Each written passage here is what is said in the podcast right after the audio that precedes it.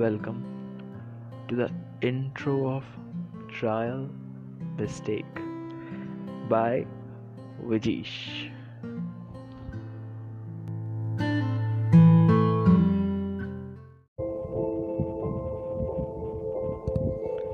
Good evening दोस्तों. मैं वजीश आज पहला अपना पॉडकास्ट अपनी कहानियों को आपके पास लाया हूँ।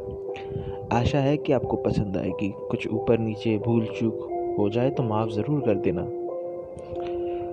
तो दोस्तों, आप में से ना कई होंगे जो मुझे सुन रहे हैं, जो ना शायद बॉय स्कूल से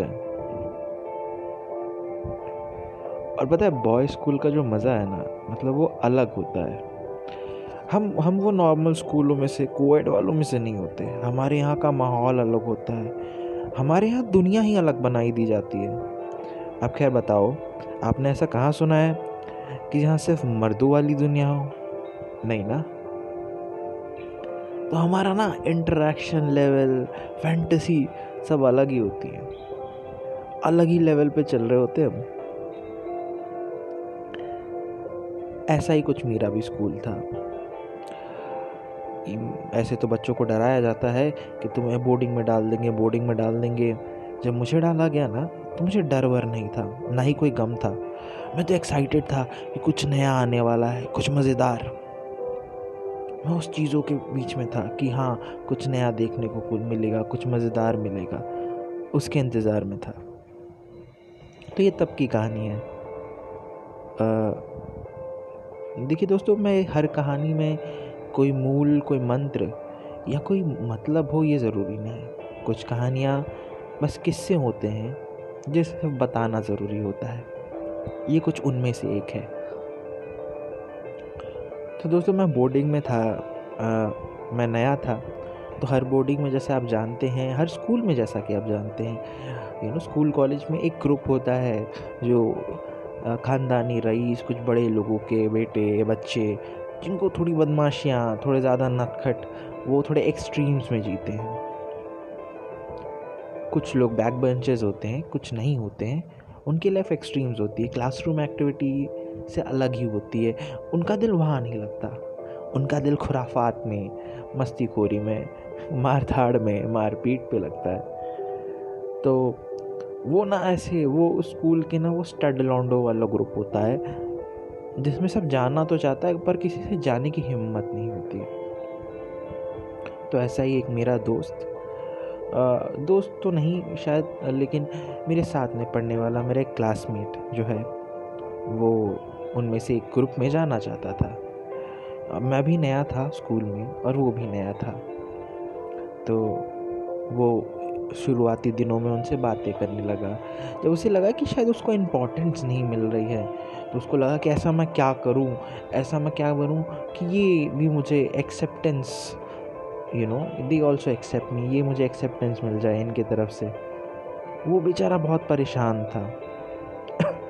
तो उसने सोचा कि कुछ किया जाए मतलब कैसे दिखाएँ कि हम भी ता, ताकतवर हैं हम भी I do have importance I do I am special I I belong to this group see thought of you know picking out someone and thrashing them out और भाई मैं बताऊँ मेरे से अच्छा टारगेट और मिल कहाँ सकता उसको? तो भाई ने सोचा कि मुझे पीलते हैं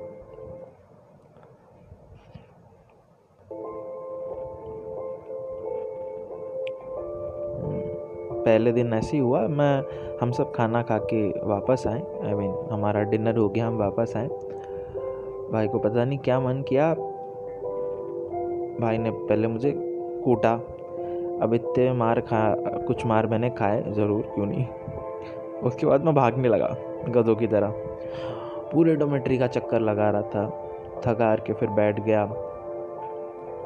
ऐसे ना, एक दो बार हो गया। तो मैं एक दो बार भागा, वापस बैठ गया, और कुछ और कर नहीं पाता था मैं। हद तो तब हो गई यार, जब भाई ने ऐसा लगा कि नहीं, इससे मन नहीं भर रहा मतलब ये तो सब करते हैं। अपन कुछ अलग करेंगे डिफरेंट तो जो लगेज बांधने का रॉड होता है, सिक्कड़ होती है चेन जो, जिसे हम कहते हैं, जो हम अक्सर ट्रेन में ट्रैवल करते टाइम अपने अपने बस्त्रे अपने बिस, अपने लगेज को बांधने में इस्तेमाल करते हैं वैसा एक चेन भाई लेकर आए, और उससे मुझे मारने लग गए। मार खाता मैं, फिर से भागने लग गया। मैं फिर से भागने लग गया। तो जब, मार वार खा लिया मैंने, काफ़ी काफ़ी कुटाई वटाई हो गई मेरी। काफ़ी अच्छी काफ़ी अच्छे से कुटाई होने लग गई। काफ़ी मार खाया मैंने उस दिन। किस्मत से बाकी लोगों ने बचा लिया, वरना तो अलग ही लेवल पे सूते जाते हैं तो फिर ऐसा हुआ कि मैंने कॉलेज स्कूल के टीचर्स, प्रिंसिपल घर वालों को सबको बताया। मेरे घर वालों से बात हुई। उस उस टाइम पे क्या था? हमारे हमारे पास फ़ोन वोन नहीं था। मोबाइल वोबाइल अलाउड नहीं थे और उस टाइम मोबाइल नया ही था। कुछ ज़्यादा पुराना हुआ नहीं था मोबाइल। कलर वाले फ़ोन्स आने लगे थे। वो नोकिया का बड़ा बड़ा कैमरे वाले फ़ोन्स आने लगे थे। तो वो उस उस टाइम की बात है। तो हमको बोला गया कि कि यू नो आप कंप्लेन करो। हमने कंप्लेन वम्प्लेन की तो स्कूल ने अपनी तरफ़ से एक्शन लिया कि उनको वार्निंग वार्निंग दी। उस बंदे को आ, मैंने घर वालों से बात की। मेरे घर वालों को ना यार रिएक्शन थोड़ा अलग था अजीब सा था। उनने कहा कि यार ठीक है तुम मत कुछ करना। हम आते हैं वीकेंड पर और फिर बातें करेंगे। मैंने कहा, ठीक है। एक दो दिन गुजर गया, वो एक दो दिन शांत हुआ। वीकेंड पे घर वाले आए नहीं, उनको लगा कि मामला शांत हो गया है तो वो किसी काम में फंस गए और वो आ नहीं पाए। ये हुआ थर्सडे को। फिर नेक्स्ट वीक के ट्यूसडे क्या हुआ? इस भाई साहब को वापस मन किया कि चलो, वापस यू नो कुछ तूफानी करते हैं। चलो इसको फिर से कूदते हैं। तो भाई वापस चेन लेके आए। वापस दौड़ाने लगे। मैं इस बार पहले से देख चुका था, उसको वो मेरी तरफ़ आ रहा था और मैं चुपचाप धीरे धीरे घसकने लगा। जैसे ही वो पास आने लगा, मैं भागने लगा। इस बार ना दोस्त, जब मैं भाग रहा था ना, एक चीज़ ज़रूर समझ आई मुझे।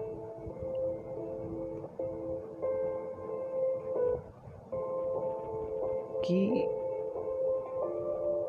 मैं ना ज़िंदगी भर ऐसे अगर भागता रहूँ ना तो और कोई ऑप्शन नहीं रहेगा। चाहे वो कुछ भी हो कोई भी प्रॉब्लम हो। और पता है और पता है बात क्या है?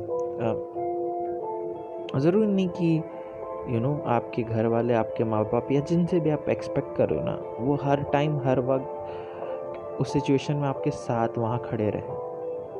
ऐसा कोई इम्पोर्टेंट या कंपल्शन नहीं होता। है उनकी अपनी परिस्थितियाँ होती हैं, उनके अपने सिचुएशंस होते हैं। कई बार वो आपके साथ होते हैं, कई बार वो चाह के भी नहीं हो पाते, कई बार वो नहीं रहना चाहते हैं।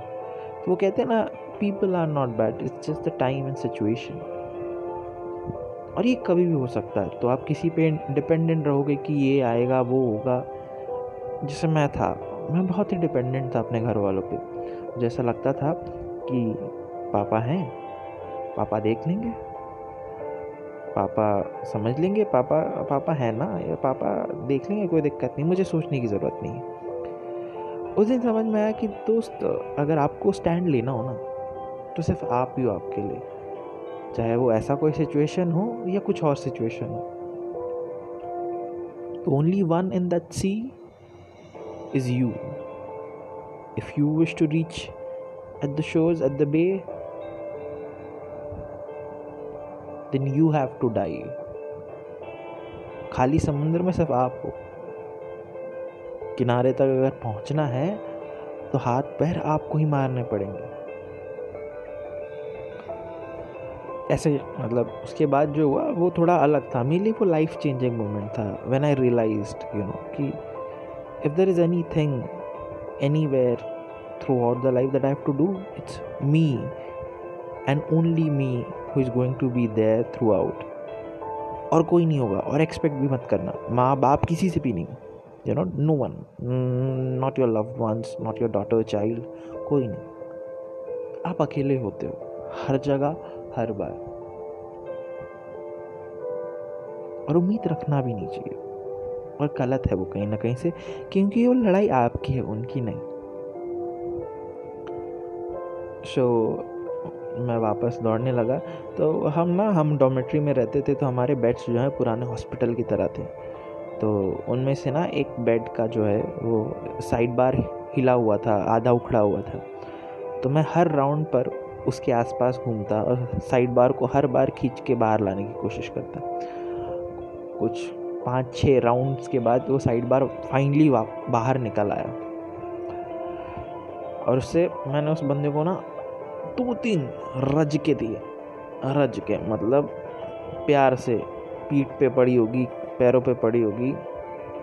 मतलब गले के नीचे रज के पेला, आज दो तीन रज के पेला।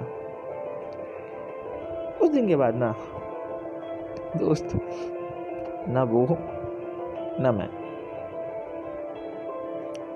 हम दोनों पंगे नहीं लेते किसी से और ना हमसे कोई लेता।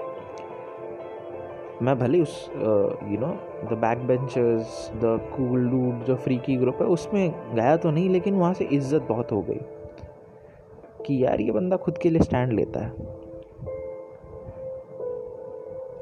हम सब ना, हम सब में एक ना वॉरियर छुपा है, पता है आपको? इट्स जस्ट दैट कि हम ना तभी बाहर आते हैं या वो तभी बाहर निकालते हैं, जब ऐसा लगता है ना कि हम पे या हमारे चाहने वाले पे ऐसा बहुत बड़ा संकट आने वाला है now you feel hopeless that you know nobody can help us हम तब ऐसे उठते हैं, जागते हैं। और इसके कुछ दिन मतलब ये हुआ, इसके दो दिन बाद यू नो सॉरी दो दिन में कह रहा चार दिन बाद वीकेंड आने वाला था, लेकिन मेरे पेरेंट्स यू नो अगले ही दिन सुबह पहुँच गए थे मेरे स्कूल कि ऐसा कुछ हुआ। और मेरे पिताजी थोड़े गांधीयन फिलोसफी वाले कि मारपीट से थोड़ा दूर, ये। You know but there something that I realise कि जैसे ही मैंने कुछ गलत किया या मेरी तरफ़ से शायद गलत तो नहीं, लेकिन मैंने कुछ प्रोवोकेटिव किया, वो पहुँच गए थे they were there but when I needed them they not I believe somewhere deep down they knew that, you know, I can handle things. Maybe. Or maybe they were just making me realize that this life हम नहीं होंगे हमेशा जीना सीख लो और यहीं ख़त्म होती है दोस्त मेरी कहानी आज की आई होप कि आपको कहानी और उससे जुड़े हुए चीज़ों पे मज़ा आया होगा अगर आया है तो शुक्रिया। और नहीं, या कुछ आप बताना या व्यक्त करना चाहते हैं एनी कमेंट्स और anything that you want please let me know I'll be there thank you guys good night Shaba खैर